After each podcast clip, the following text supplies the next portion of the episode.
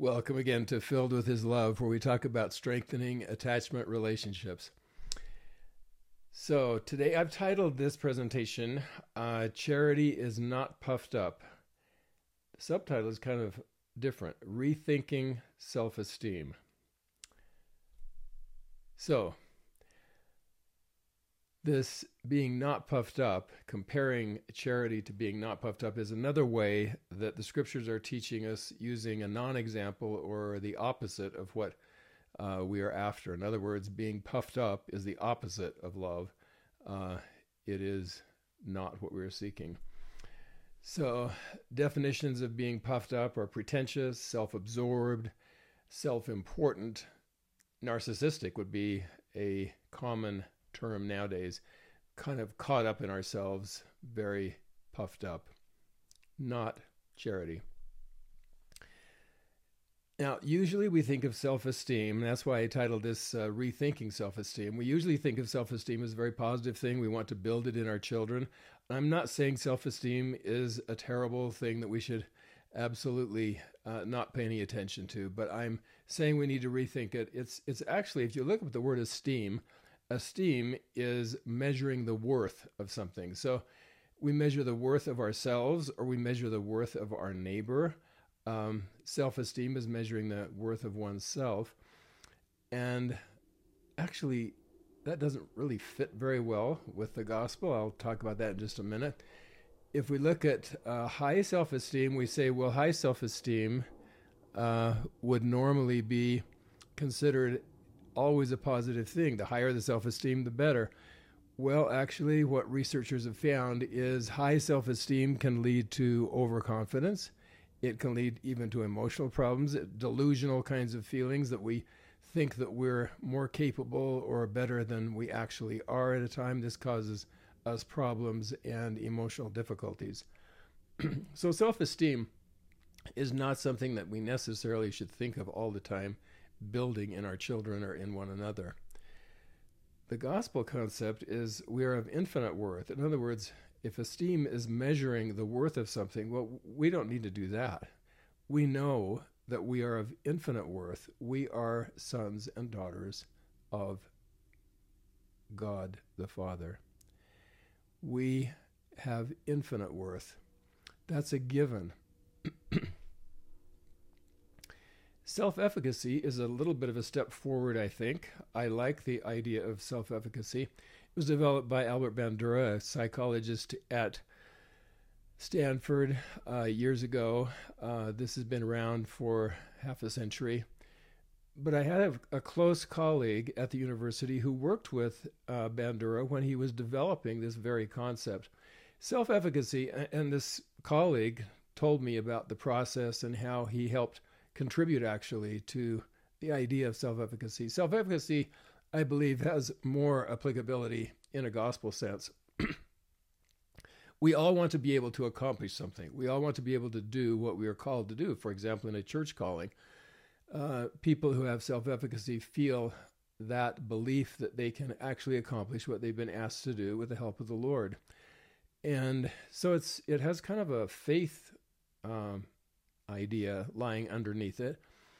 Uh, when we have high self efficacy, we believe that we can do something, mainly because we have shown ourselves before that we can do it. And now we're going to push ourselves a little farther because we have enough self efficacy that we have confidence that we can take another step ahead and improve. So I, I like this idea of self efficacy. It has lots of applicability in our lives, I believe, as members of the church. So, the ultimate concept for me, rather than self esteem or self efficacy, is self compassion. This term is not really used in the scriptures, but certainly compassion is used. And what the uh, second great commandment says is love thy neighbor as thyself. So, this is really what we're supposed to do. This is showing us what it doesn't say esteem thy neighbor, measure thy neighbor, measure the worth of thy neighbor and measure the worth of yourself. It says, love thy neighbor as thyself. So, self compassion has this idea of accepting oneself, of being um, forgiving of oneself, and and also this love of oneself. Now, this is one of my favorite quotes from C.S. Lewis. You've heard this, I'm sure, before, but I want to go over it again. It's just so powerful. C.S. Lewis was a British writer and lay theologian. He said, It is a serious thing to live in a society of possible gods and goddesses.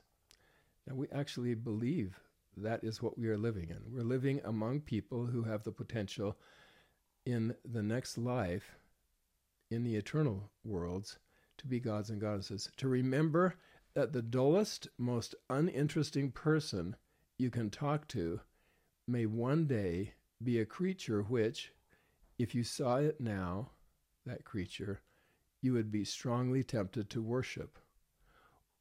Or else a horror and a corruption such as you now meet, if at all, only in a nightmare. In other words, some people in this life do work their way into corruption and nightmarish kinds of things. So then he says, all day long we are in some degree, and this is what I think is so important when we talk about relationships.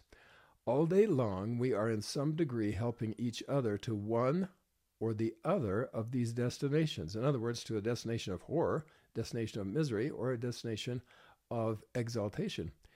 It is in the light of these overwhelming possibilities, it is with the awe and the circumspection proper to them. In other words, our understanding, our perception of these things, that we should conduct all of our dealings with one another, all friendships, all loves, all play, all politics. Now, think about this for a minute. Think about if we conducted our politics in ways where we saw each other as eventual eternal beings rather than uh, as political opponents. And in play, if we played with each other in sports, uh, not so much as opponents and enemies, but as ones helping each other to succeed and find joy. In our friendships, in our loves, everything we do is affected by our view of the person we are relating to.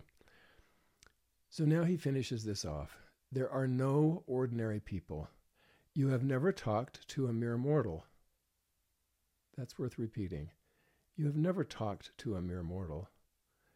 Nations, cultures, arts, arts, civilizations, these are mortal. And their life is, is to ours as the life of a gnat.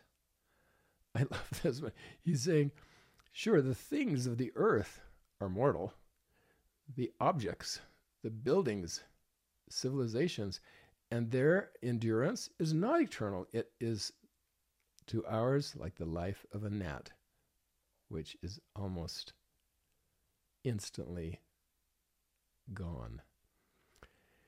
But it is immortals whom we joke with, work with, marry, snub, and exploit.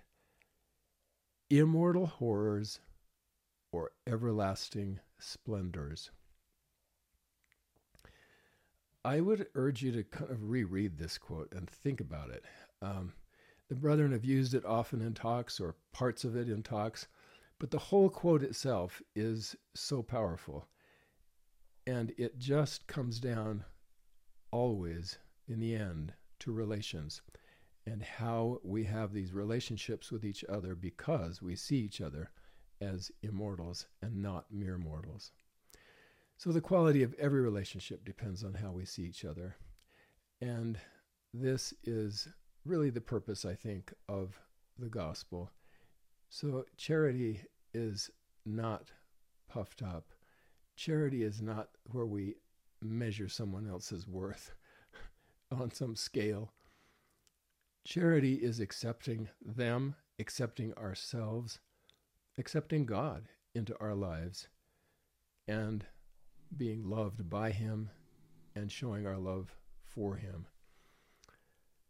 Of all the places that I think we can understand this principle the most is in temples. Temples remind us of our immortality and our aim for eternal life. The symbols in the temple all point us to God, all remind us of the Savior and his atonement. They all help us see each other as immortal and powerful, eternal human beings who will one day sit with God, associate with Him, and with each other in eternal life. It's my prayer that we can all do that. I know we can. Uh, it just takes effort and thought every day. That is my prayer for us all. And I hope to see you next time.